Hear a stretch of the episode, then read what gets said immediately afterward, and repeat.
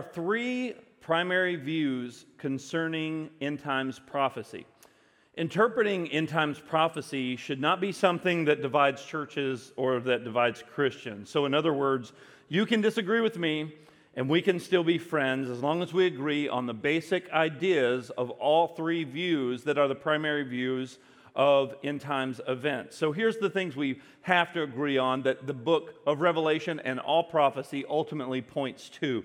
And that is number one, Jesus is coming back for those who are his bride, the church who have been made righteous by faith in Christ alone. That's a universal truth, and that is the message of the book of the revelation of Jesus Christ. And the second thing is this message Christians need to persevere through times where they're persecuted for their faith in Jesus while keeping their eyes fixed on eternity and continually sharing the gospel with others. These two ideas are agreed upon by all of the different views that you may have or have heard taught concerning end times events. We have to stay rooted and grounded in the hope that we have. And that hope is Jesus. He is coming back. We agree for the church. Now, when, what happens before, what happens after, who this person is, or what this symbol means, or what this thing means, all of those things are different. And I do want to educate you a little bit because I know there's been a lot of great interest around end times events,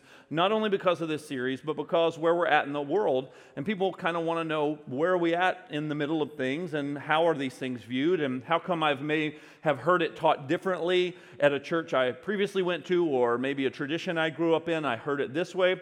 So let's look at it in light of the three primary views of end times events so you can understand and go, oh, yeah, that's more what I heard growing up. And remember, you can disagree with me and you can uh, 100% still uh, be a part of this church, still come here. Um, it's fine. I uh, know that other people interpret prophecy differently, and I respect your right to be wrong. Okay? I totally respect that. Um, I'm kidding. I, I'm fully aware that I can also be wrong. So let's talk about the three primary views of end times prophecy. We're just going to kind of go over these real quickly, and we're just going to hit some of the bullet points.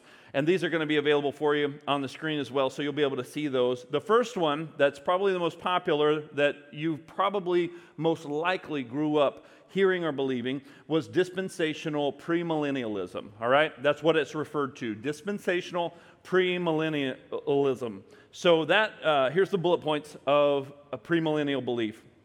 Christians are raptured before the Great Tribulation. The second coming of Christ comes after seven years of the Great Tribulation for those who trusted in Christ during the tribulation, and they persevered during those seven years of difficulty. So basically, the church gets raptured um, up to meet Jesus in the air, and then there's a seven literal year of a great tribulation where it's going to be really hard for you to be a Christian, but there will be people who come to faith in Christ, and if they persevere, they trust in Christ, and Jesus is coming back again for that group of people. And the interpretations of a premillennial view are more literal than symbolic. So when they see years in the uh, prophetic text of Daniel or in Ezekiel or in the book of Revelation, they look at that more literally. They don't look at it as a symbol they look at it more literally. And they also believe, and this is where the term millennial, premillennial, or before the millennium, millennial is a thousand years, and they believe that Christ will rule and reign on the earth for a literal, because remember, they're more literal, a literal thousand year period or millennium with the Christians on the earth after the second coming.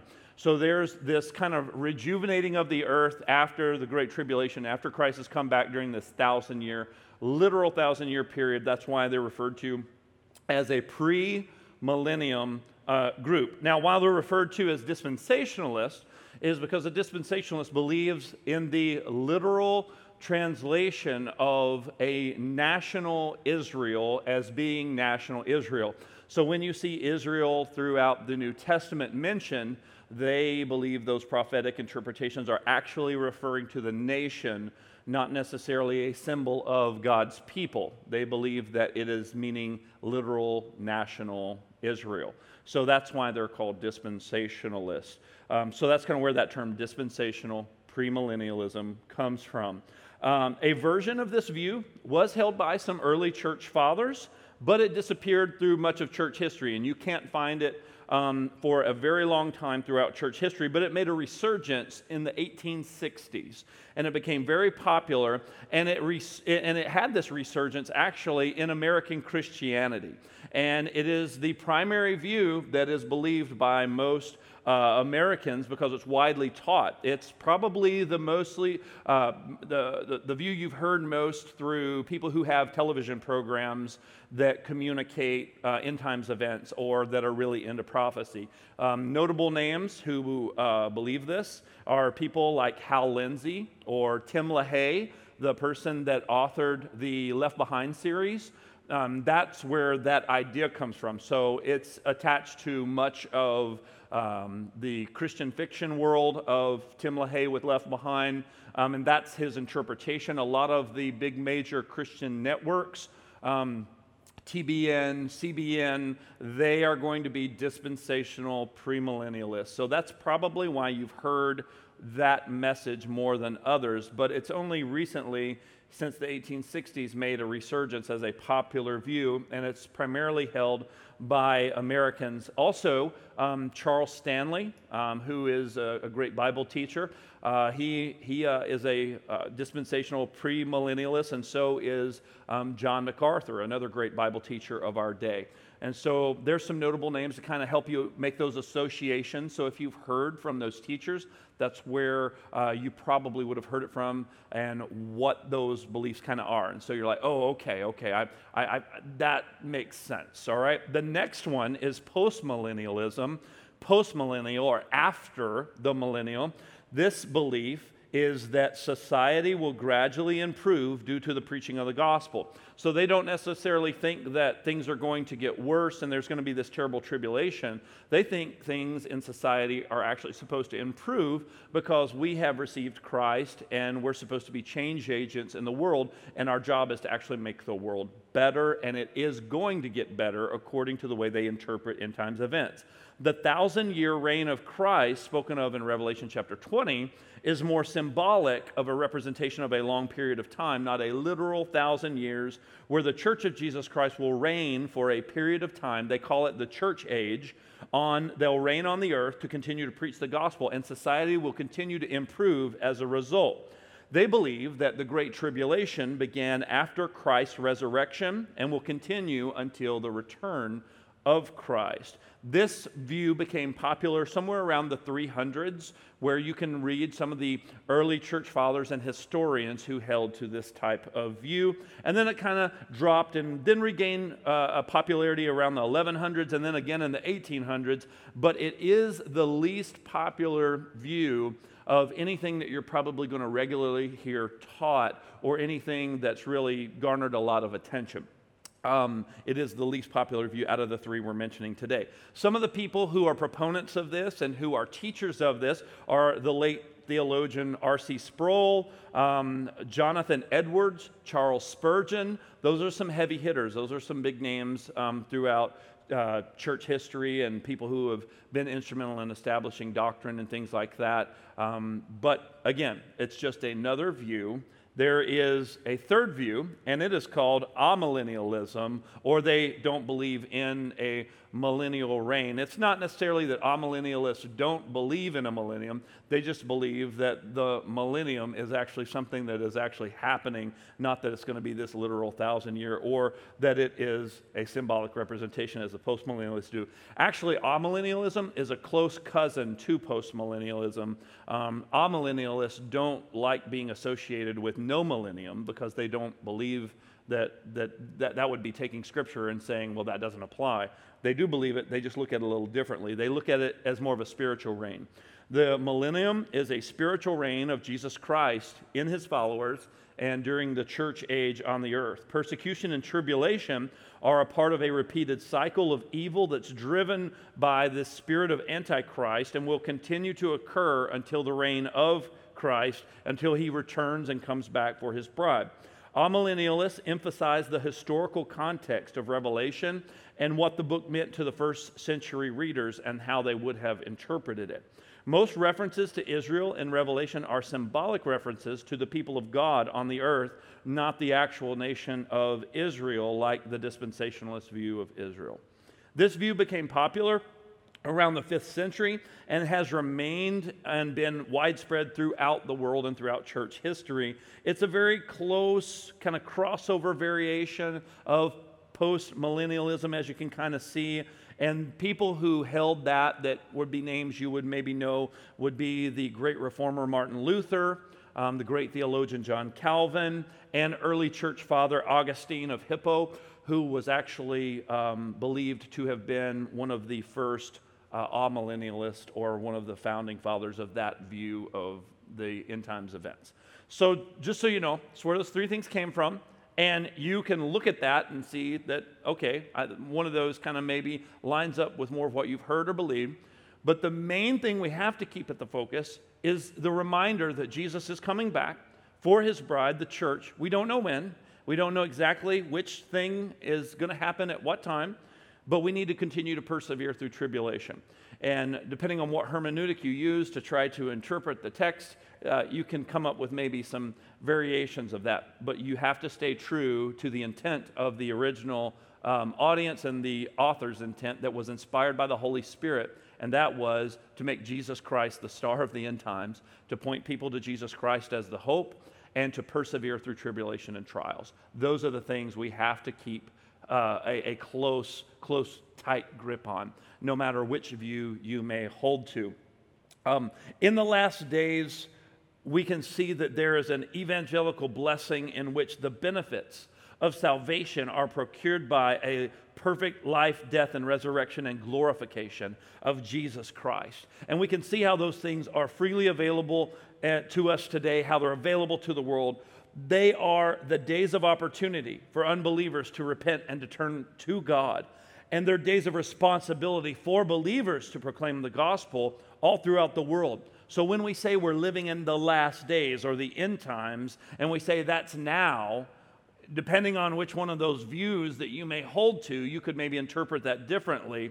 But Scripture says very clearly that no man knows the hour. And as we look at Scripture, we see that the last days meant to the early church and meant even to the first disciples of Jesus that they meant that now the gospel is available. Now the opportunity to actually do these things, to proclaim who the Messiah is and to have people reconciled to God, that opportunity is now available. And they looked at that as the mark or the beginning of the last days because now we have opportunity to point people to Messiah, to the Savior, to Jesus Christ, to be reconciled to God by faith. And that message is now an urgent message that is to be preached to all of the world. And that was kind of how they interpreted last days. You and I would kind of unfortunately take more of a Hollywood spin to that term end days or end times or last days. Um, and we would kind of think, oh no, destruction, doom, Armageddon. That's what we would interpret. That's not what the Bible means when it says those things. So if you think we're living in the end times means that, oh no, we're about to suffer nuclear apocalypse and it's about to be Mad Max, you know, uh, type world scenario and it's going to be insane chaos and, and all this craziness is going to happen. That's not what they meant when they used the term last days or end times. They meant this is our opportunity. This is now the, the period of time that we have the urgency of the message of pointing people to be reconciled to God and for us to proclaim the gospel message. That's how they understood that. And when it's referenced in the Bible, the inauguration of those things, they clearly understood what it meant to live in the last days, not necessarily living in the last days of being this kind of short seven year period of difficulty or Christ is coming back next week or at this date. That wasn't how they viewed it. So I hope that helps you because no matter which way you want to look at it, no matter which camp you fall into, our responsibility in the last days is important. Our priority is the same. The beginning of the end started with the promise of the Holy Spirit. Let's go look at Acts chapter 2 and verse 1. We're going to we're going to kind of camp out here today in Acts chapter 2 and learn some things about the beginning of the end and how we're to navigate living in the last days. Acts chapter 2 and verse 1. Let's read through verse 21 to get an idea of what's going on here. When the day of Pentecost arrived, they were all together in one place, and suddenly there came from heaven a sound like a mighty rushing wind, and it filled the entire house where they were sitting. And divided tongues as a fire appeared to them and rested on each one of them. And they were all filled with the Holy Spirit and began to speak in other tongues as the Spirit gave them utterance. Now there were dwelling in Jerusalem Jews, devout men from every nation under heaven. And at this sound, the multitude came together, and they were bewildered because each one was hearing them speak in his own language. They were amazed. They were astonished, saying, Are not all these who are speaking Galileans? And how is it that we hear each of us in his own native language? Parthians and, Mede- and, and Medes and, and Elamites and residents of Mesopotamia, Judea and Cappadocia and Pontus and Asia um, and Pamphylia, Egypt, and parts of Libya belonging to Cyrene, and visitors from Rome, both Jews and proselytes, Cretans, Arabians. We hear them telling in our own tongues the mighty works of God. And all were amazed and perplexed, saying to one another, What does this mean? But other people mocked and said, They're filled with new wine, and thought they were drunk. Verse 14 But Peter, the apostle, the disciple of Jesus, he stood with the eleven, lifted up his voice, and addressed them men of Judea, and all who dwell in Jerusalem, let this be known to you and give ear to my words. For these people are not drunk as you suppose, since it is only the third hour of the day. But this is what was uttered through the prophet Joel. In the last days it shall be, God declares, that I will pour out my spirit on all flesh and your sons and daughters shall prophesy, and your young men shall see visions, and your old men shall dream dreams, even on my male servants and female servants. In those days I will pour out my spirit, and they shall prophesy. I will show wonders in the heavens above and signs on the earth below blood and fire and vapor of smoke, and the sun shall be turned to darkness, and the moon to blood, before the, day, the great day of the Lord comes, the great and magnificent day. And it shall come to pass that everyone who calls upon the name of the Lord shall be saved. Here, Peter gets up and he proclaims that the last days have started. They are here. It is now time for this gospel message to be proclaimed all throughout the world, what Jesus told everyone to do in Matthew 28 uh, to go into all the world and to declare and make disciples and to preach this gospel and to see God's hand at work in them and through them for them to go and do this. And he, he told them, he said, he said, I'm going to not depend on you to do this. I'm not going to look to your strength or your ability to do this. I'm going to empower you with the Holy Spirit of God to be able to do these things. He said, So go to Jerusalem in Acts chapter 1. He told them, Go to Jerusalem and wait. Wait. And so they were waiting in that upper room in Acts chapter 2, and they were filled with the Holy Spirit. And then the Holy Spirit began to manifest in a way that people began to have their eyes open to the gospel, and they were amazed at what was going on. You see, the coming of the Holy Spirit did this the coming of the Holy Spirit brought a confirmation to followers of Jesus that even though Christ had ascended into heaven, he had not left them alone. That he gave them what he had promised them. He had promised them the Holy Spirit was coming. It wasn't like, see you later, guys. Good luck with that whole, you know, telling people about me. Good luck with that whole uh, making disciples and seeing people's lives transformed and seeing people reconciled to God. I hope you figure it out. I'm out. You know, that wasn't how Jesus left. Jesus said, I'm going to always be with you. I'm going to.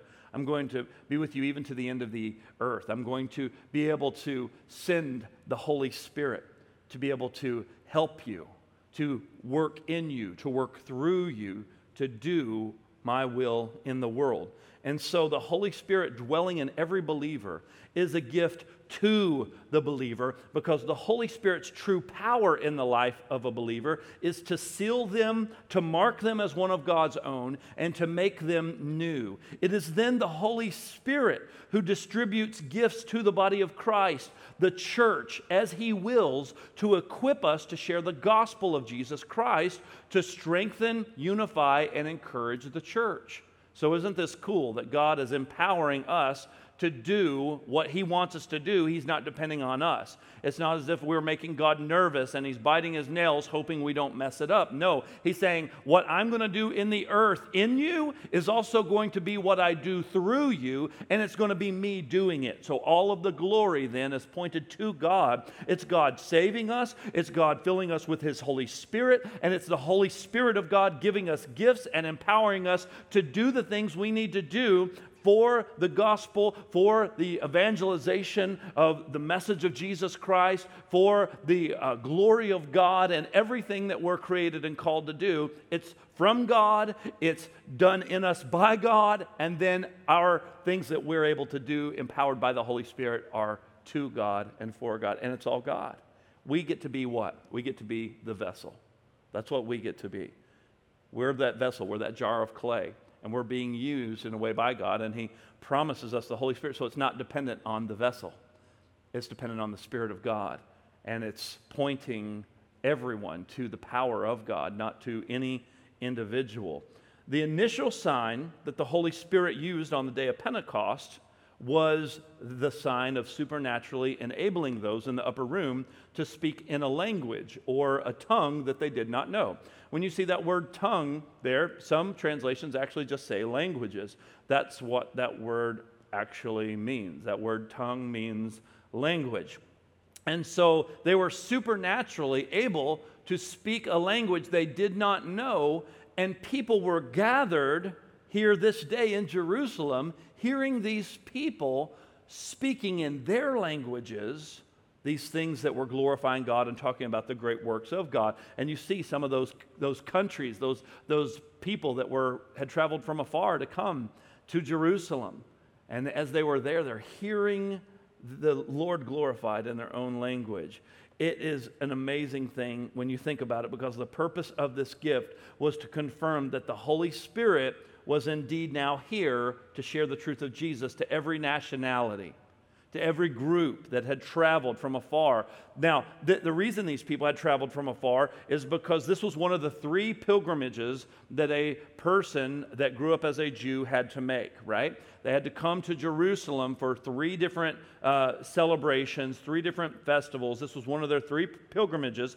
This was during what was called the Festival of the Feast of Weeks. And they were celebrating the, all these different things that God had provided for them on these different weeks. This particular week that the Holy Spirit came was during the festival of the Feast of Weeks for the grain offering.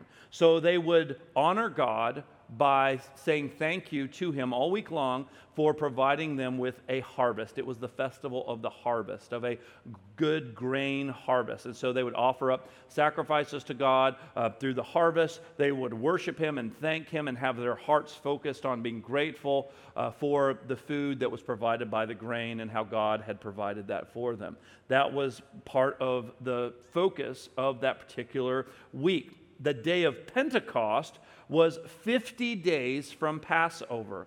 Now, the word penti is, is the Greek word for 50. So it's 50 days after Passover. Passover, when Christ had died, when Christ did what he did for us on the cross. And now we see that 50 days after Passover, the promise of the Holy Spirit that Jesus had given, this festival that had been celebrated on this day during the Feast of Weeks, that had been celebrated for hundreds of years. God set it up strategically to help show who He was and to show His faithfulness. As a matter of fact, one of the cool things that they used to do back then, that they still do to this day for those Jews that have not received Christ, but are still Orthodox Jews that are holding to the tradition of the Jewish faith, what they did and still do is that day, on the day of Pentecost, they would read the story from the book of Ruth, of Ruth, and how Boaz, the kinsman redeemer, the one who brought the outsider who was not naturally a part of the family, brought her into the family by being her relative, her kinsman redeemer, and had redeemed her and provided for her and given her everything that she needed, they would have read that story every year on the day of Pentecost, the day that God sovereignly ordains for the Holy Spirit of God to fall and be confirmed as now you are a part of this harvest. And I'm going to further confirm that by empowering these people in the upper room to speak in all these different languages so that the gospel is now wide open. The harvest is wide open for now all people to hear and to come and to be reconciled unto God. And the people of God are being empowered to do this by the Holy Spirit of God. This was a big deal. This was a big deal. It was significant in so many ways. This festival um, on the day of Pentecost is, is called Shavuot. You can read about it in Leviticus 23, verse 15 through 22, if you would like to. And you can see the significance of and, and, how God set all of this up with the, the grain offering and, and the harvest fields now being ripe and wide open, and the Holy Spirit being given to empower and embolden the church to go out and proclaim the message of Jesus. How this would have confirmed in the hearts of those that day, even the way the Holy Spirit fell. It says the, the Spirit fell upon them as cloven tongues of fire. It would have been a sign that this is pure, this is from God, this is something that God has ordained ordained, and then to confirm it further by them proclaiming the glory of God and the mighty works of God in all of these different languages. It is now time for the gospel to be brought to every nation.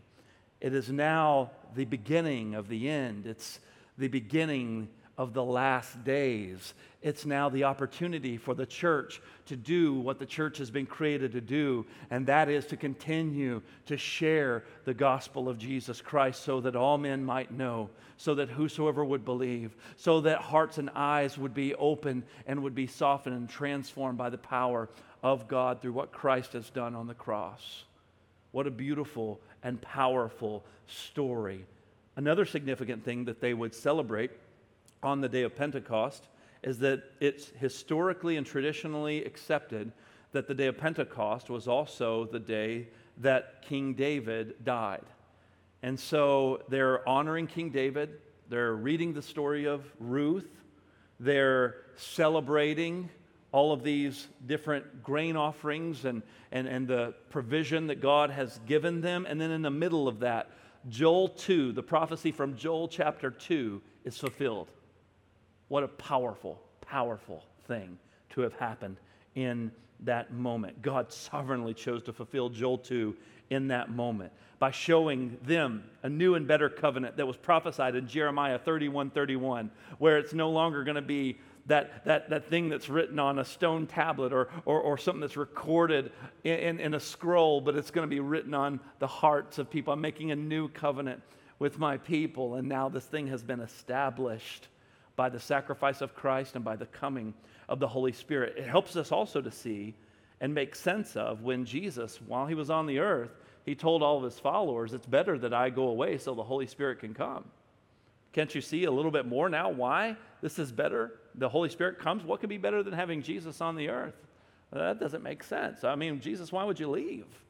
And Jesus said, It's better that I go away for you so that the Holy Spirit, the Comforter, can come and he's going to tell you about me. He's going to proclaim me. He's not going to speak on his own will. He's going to speak only what my Father tells him to speak. And he's going to point people to Jesus. And that's exactly what we see happening and playing out here in a very strategic time on the right day at the right moment just like romans chapter 5 even lets, gives us the confidence that at the right time christ died for the ungodly it wasn't just at just some random time christ comes no it's at the right time on the right day. Because what is it doing? It's showing these, these people uh, uh, that have been holding to these traditions and keeping these festivals and keeping all of these traditions and having to hold them to the T, man. I mean, these people pass these down from generation to generation. They were instructed to, to do this. Why? Why were they instructed to hold all these festivals and these feasts and all these things you can read about in Leviticus and all these things you can read about during the time of Moses that were established for them to begin to go through these different traditions? Well, the reason wasn't just for tradition's sake.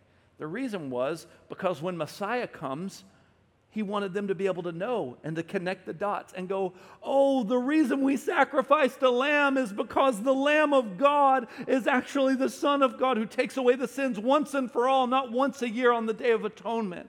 He wanted them to see, oh, the, the, the, the, death angel passing by because of the blood. My, I'm now able to, to walk in eternal life because death is not the end for me, because I'm covered in the blood, just like God gave that instruction to Moses, to the children of Israel who were in Egyptian captivity right before God set them free into the promised land. And you see all of these things that it should have clicked. And for some, it did. For some, they got it, but some, they didn't get it. But the Holy Spirit, the coming of the Holy Spirit and the fulfillment of that prophecy was the beginning of the end.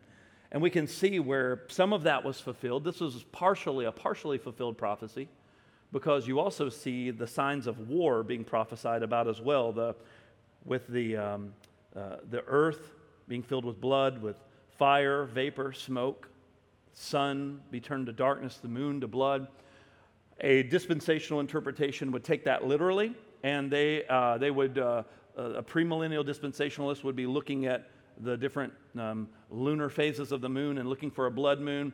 Um, but, and postmillennial or amillennialist view of that would understand that to be symbolic as signs of wars, as Jesus prophesied, even that in the last days there's going to be wars and rumors of wars. These things are going to continually happen. They're going to cycle through, they're going to continue to increase, and you're just going to hear more and more about it. I think it's interesting because now, with the advent of the internet and technology, we actually know more about wars and rumors of wars that are happening the, in the world than they would have known back then. So, yes, as things begin to get worse and increase, we're hearing more about wars and rumors of wars. Why? Because we have the ability to communicate across the world. Uh, I've, I've, got a, a, Zoom call tomorrow with a guy in India. That's insane to even think we're going to be looking at each other, talking to each other uh, about the Lord and trying to encourage one another. Tomorrow morning, I'm going to be visiting with someone who is thousands of miles away. Never before in history was that possible, but now it is. So, yeah, when bad things happen in the world, you're going to hear more about it. Uh, those things were always happening before. That's the thing you need to realize. You just now know about it now because we have the advent and the luxury of technology. But with that comes this increased wars, rumors of wars, Jesus prophesying and pointing to and getting it with pinpoint accuracy, showing us the things that are going to be happening as his return is drawing near. And so, as you read this scripture, you can see this is a, a partially fulfilled prophecy, but those, that, that war piece is, is going to continue to happen and will continue to happen. And then eventually, Christ will return and uh, put an end to all of that. And the cycle and the spirit of Antichrist and all those different things are going to be ultimately um, put to death and defeated. But a strong faith that's going to endure to the end is going to be a person who is confident in Jesus and who is full of the Holy Spirit a person who's confident in Jesus and is full of the Holy Spirit. He first speaks, Joel's prophecy, he first speaks about God pouring out his Spirit on all flesh. And then these things are going to be happening in the life of a believer. These things are going to be happening within the church because these people are filled now with the Holy Spirit. In other words, it's not dependent on their ability any longer. It's not dependent on them to be able to try to get it right or to try to strategize through it. I mean, strategy's good, I get it, and, and, and I love being a part of those conversations, but there must be a deeper dependence on the Holy Spirit because this is his church. This is not Derek's church.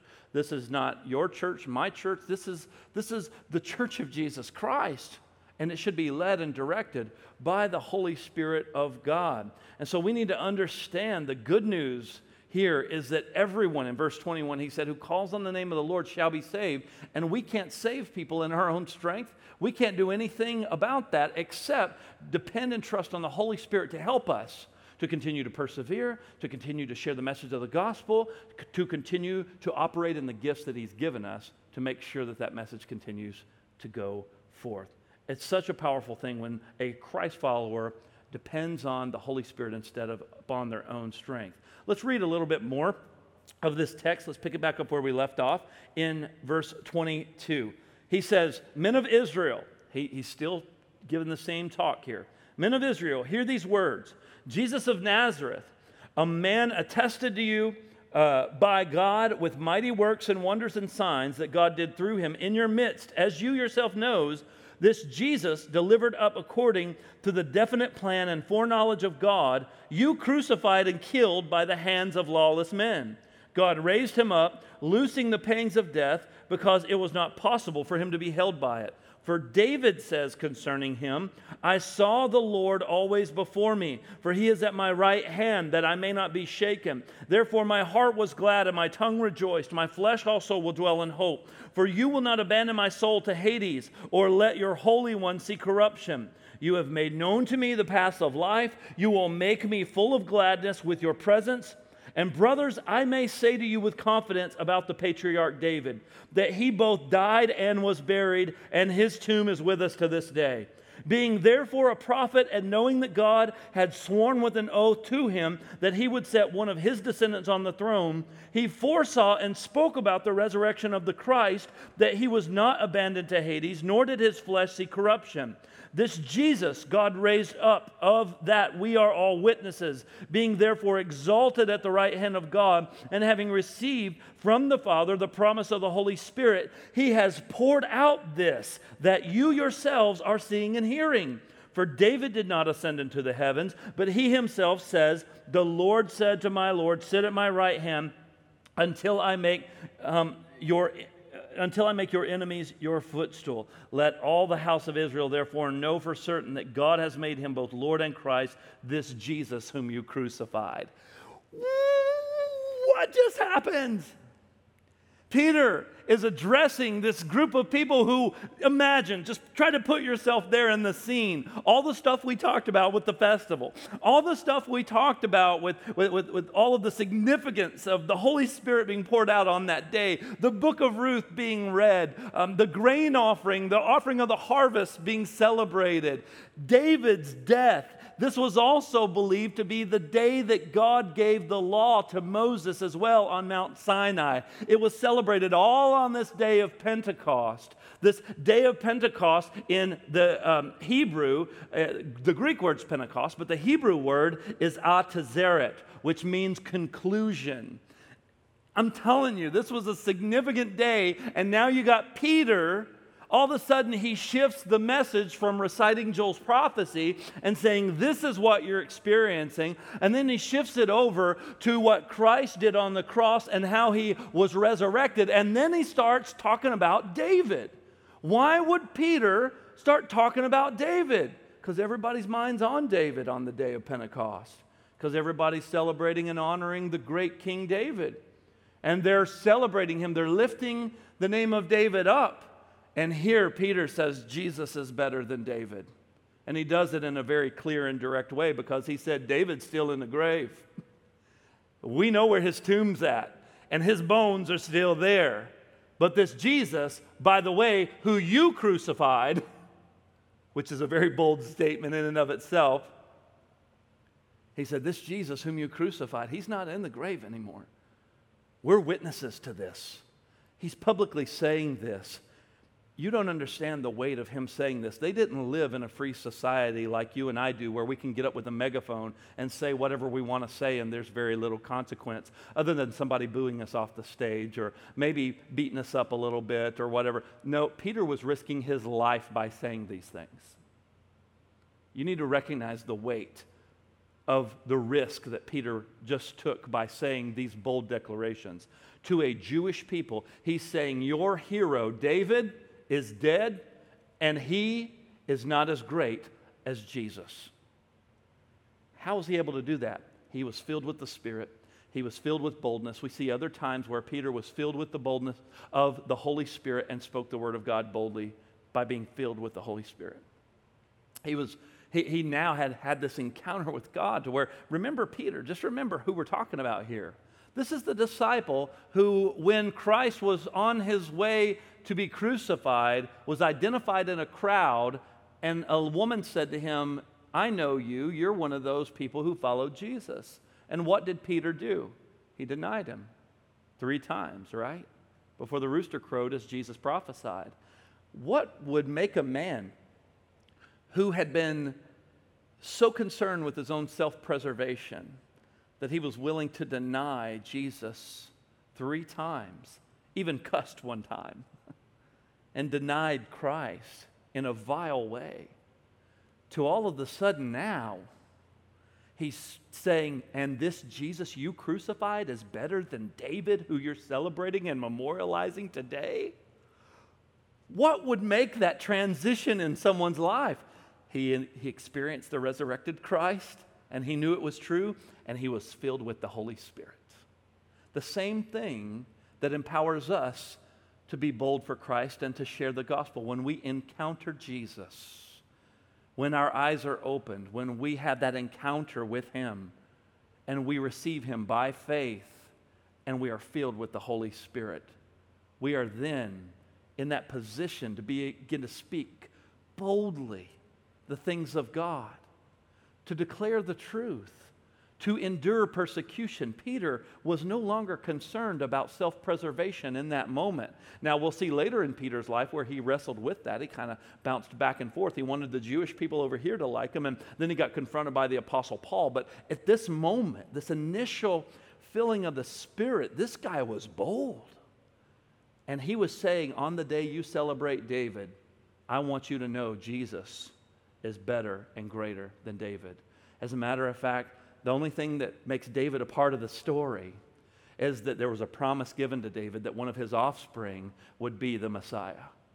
That's the connection. That's why we have honored David for all these years, not because David is so great, but because David was going to be a part of the history of bringing about the Messiah.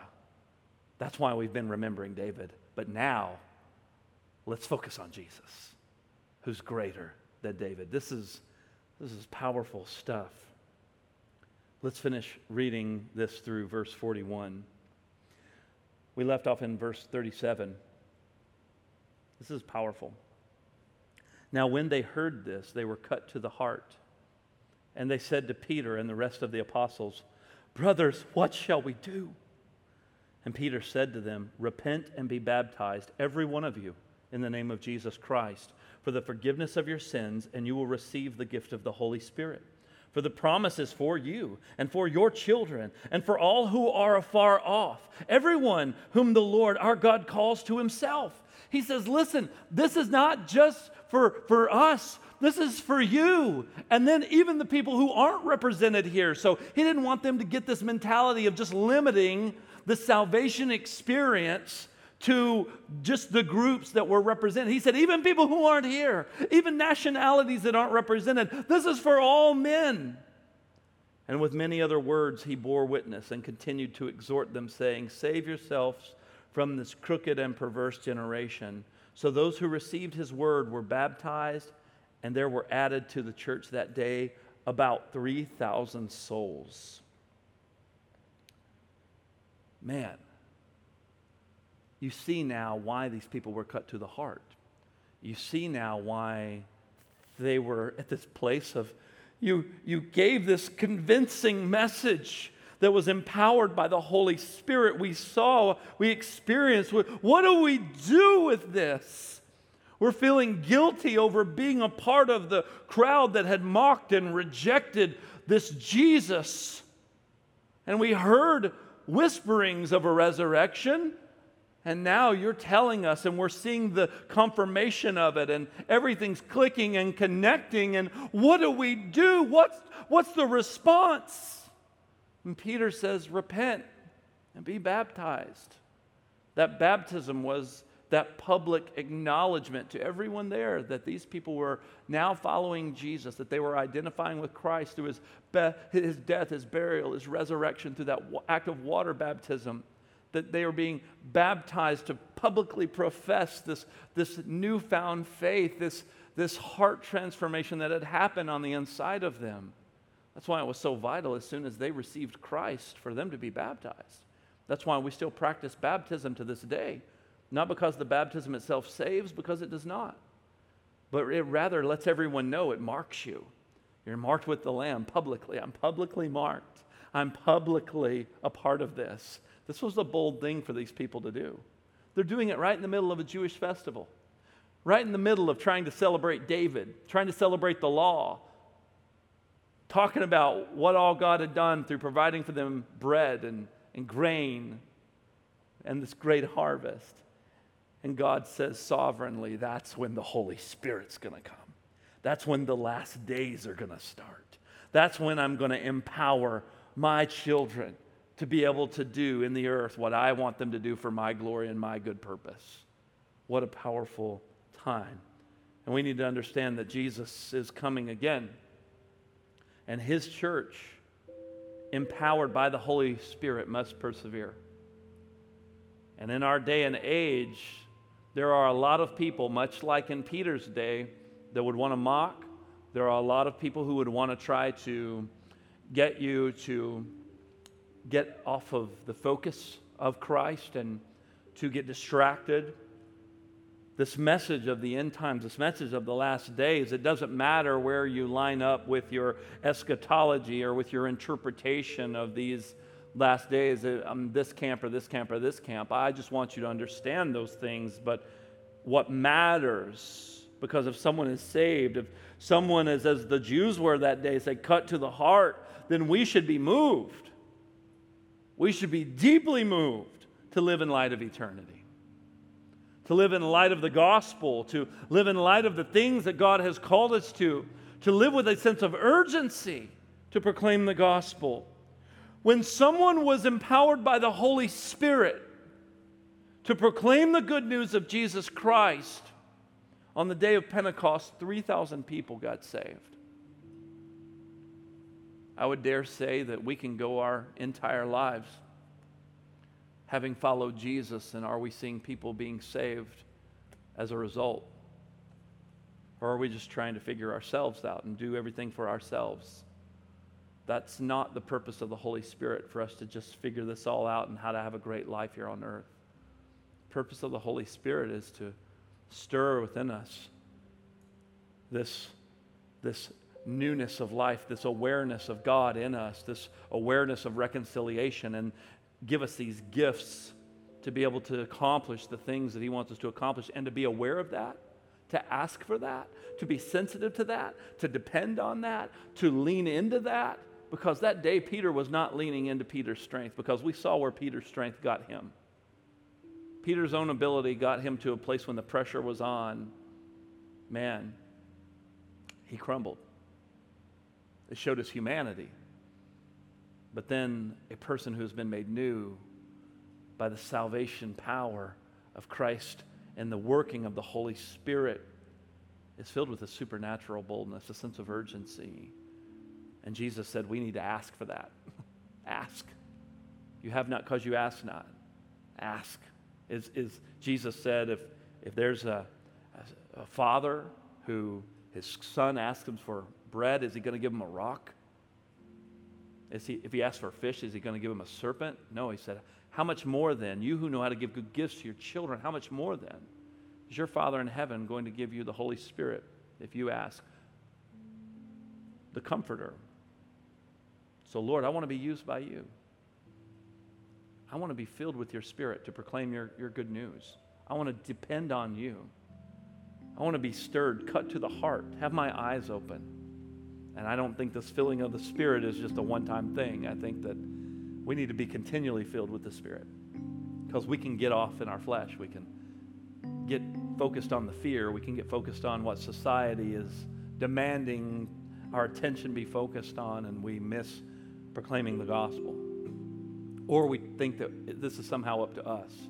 But when I say, Lord, I need you, Lord, I need you. Give me what I need to do what you have created me to do. When I approach Him that way, when I'm, when I'm looking for opportunity, when I'm spending time with Him and filling, filling, continually filling myself through prayer, through, through spiritual songs and hymns, and through the scripture and through the fellowship of the believers, I'm being filled. I'm being filled to do what? To go. I'm being filled to go. I'm being filled to persevere. I'm being filled to go to that workplace where no one believes in Jesus, and you may be the only one in, uh, in the whole factory or in the whole office suite. You may be the only person in the entire school. It seems like everyone else is going one way. How can you persevere How can you continue to stand when everyone else is mocking you, isolating you, ostracizing you? How can you move? I just need a different job. Do you? Maybe God has put you there for His purpose and His glory. Maybe you're there because you're supposed to be filled with the Spirit to be able to proclaim the gospel, to be that light in the darkness, to be given those words by the Holy Spirit to speak in those different moments where the Holy Spirit will inspire you and give you the word. So, what do I do? What, what, what do I do? Just like those people that day, what do we do? What do we do? I'm cut to the heart, I'm stirred. You repent, be baptized, put your trust in Christ, continue to grow in your walk with Christ, continue to live in light of eternity, continue to deepen your dependence on God, continue to share the gospel, continue to expand the impact of the church as we are led and empowered by the Holy Spirit. Church, we've got to live like eternity matters.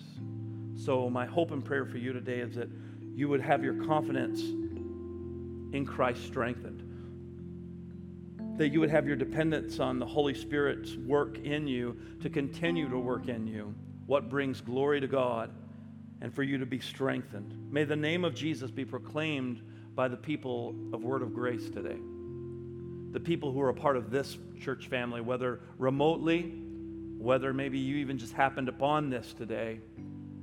May the church grow, may it expand, may it be strengthened in these last days by the power of the Holy Spirit working in and through His church. It's not up to you, it's not dependent upon you. But in this moment, as you're being cut to the heart, how are you going to respond? My hope and my prayer would be that if you don't know Christ, that you would repent today, that you would want to be baptized that you would want to put your faith, your hope, your trust in Him, and then tell other people, have that public proclamation, whether it's through a water baptism or whether it's through posting it on Facebook or whether it's through making a phone call or visiting with a friend and telling them. And those of you who are Christ followers, I pray that today you're, you're, you're cut to the heart as well, to be stirred, to deepen your dependence on Him, that you're stirred with a new sense of urgency, a new passion to pursue Him, to follow Him, to persevere, to continue to be that light in the darkness, to continue to make impacting eternity a priority in your life and in your family's life. Let's pray and ask God to help us to do these things today. Lord, we need your help because we recognize our position. And our position is one of being a vessel, and you are the one who fills the vessel with you. You are the one who pours out of the vessel. You're the one who uses the vessel. So, Lord, you're the one who purifies the vessel. You're the one who has created it as you've created us and shaped us on the potter's wheel. So, Lord, we know as you're shaping and pouring in and out, and we want to be used by you, and we want to be empowered by your Spirit to do what only you can do in us and through us for the glory of God. So we just ask, Lord, that you would encourage the body of Christ today, strengthen the resolve of the body of Christ today, and that those that don't know you, that their eyes would be open, that they would be overjoyed today and cut to the heart because they have found something more valuable than what this world has to offer. That they have found hope and rest and belonging and forgiveness and grace in the message of the gospel of Jesus Christ. I thank you for doing what only you can do in hearts and lives, Lord. We trust in you. In Jesus' name, amen.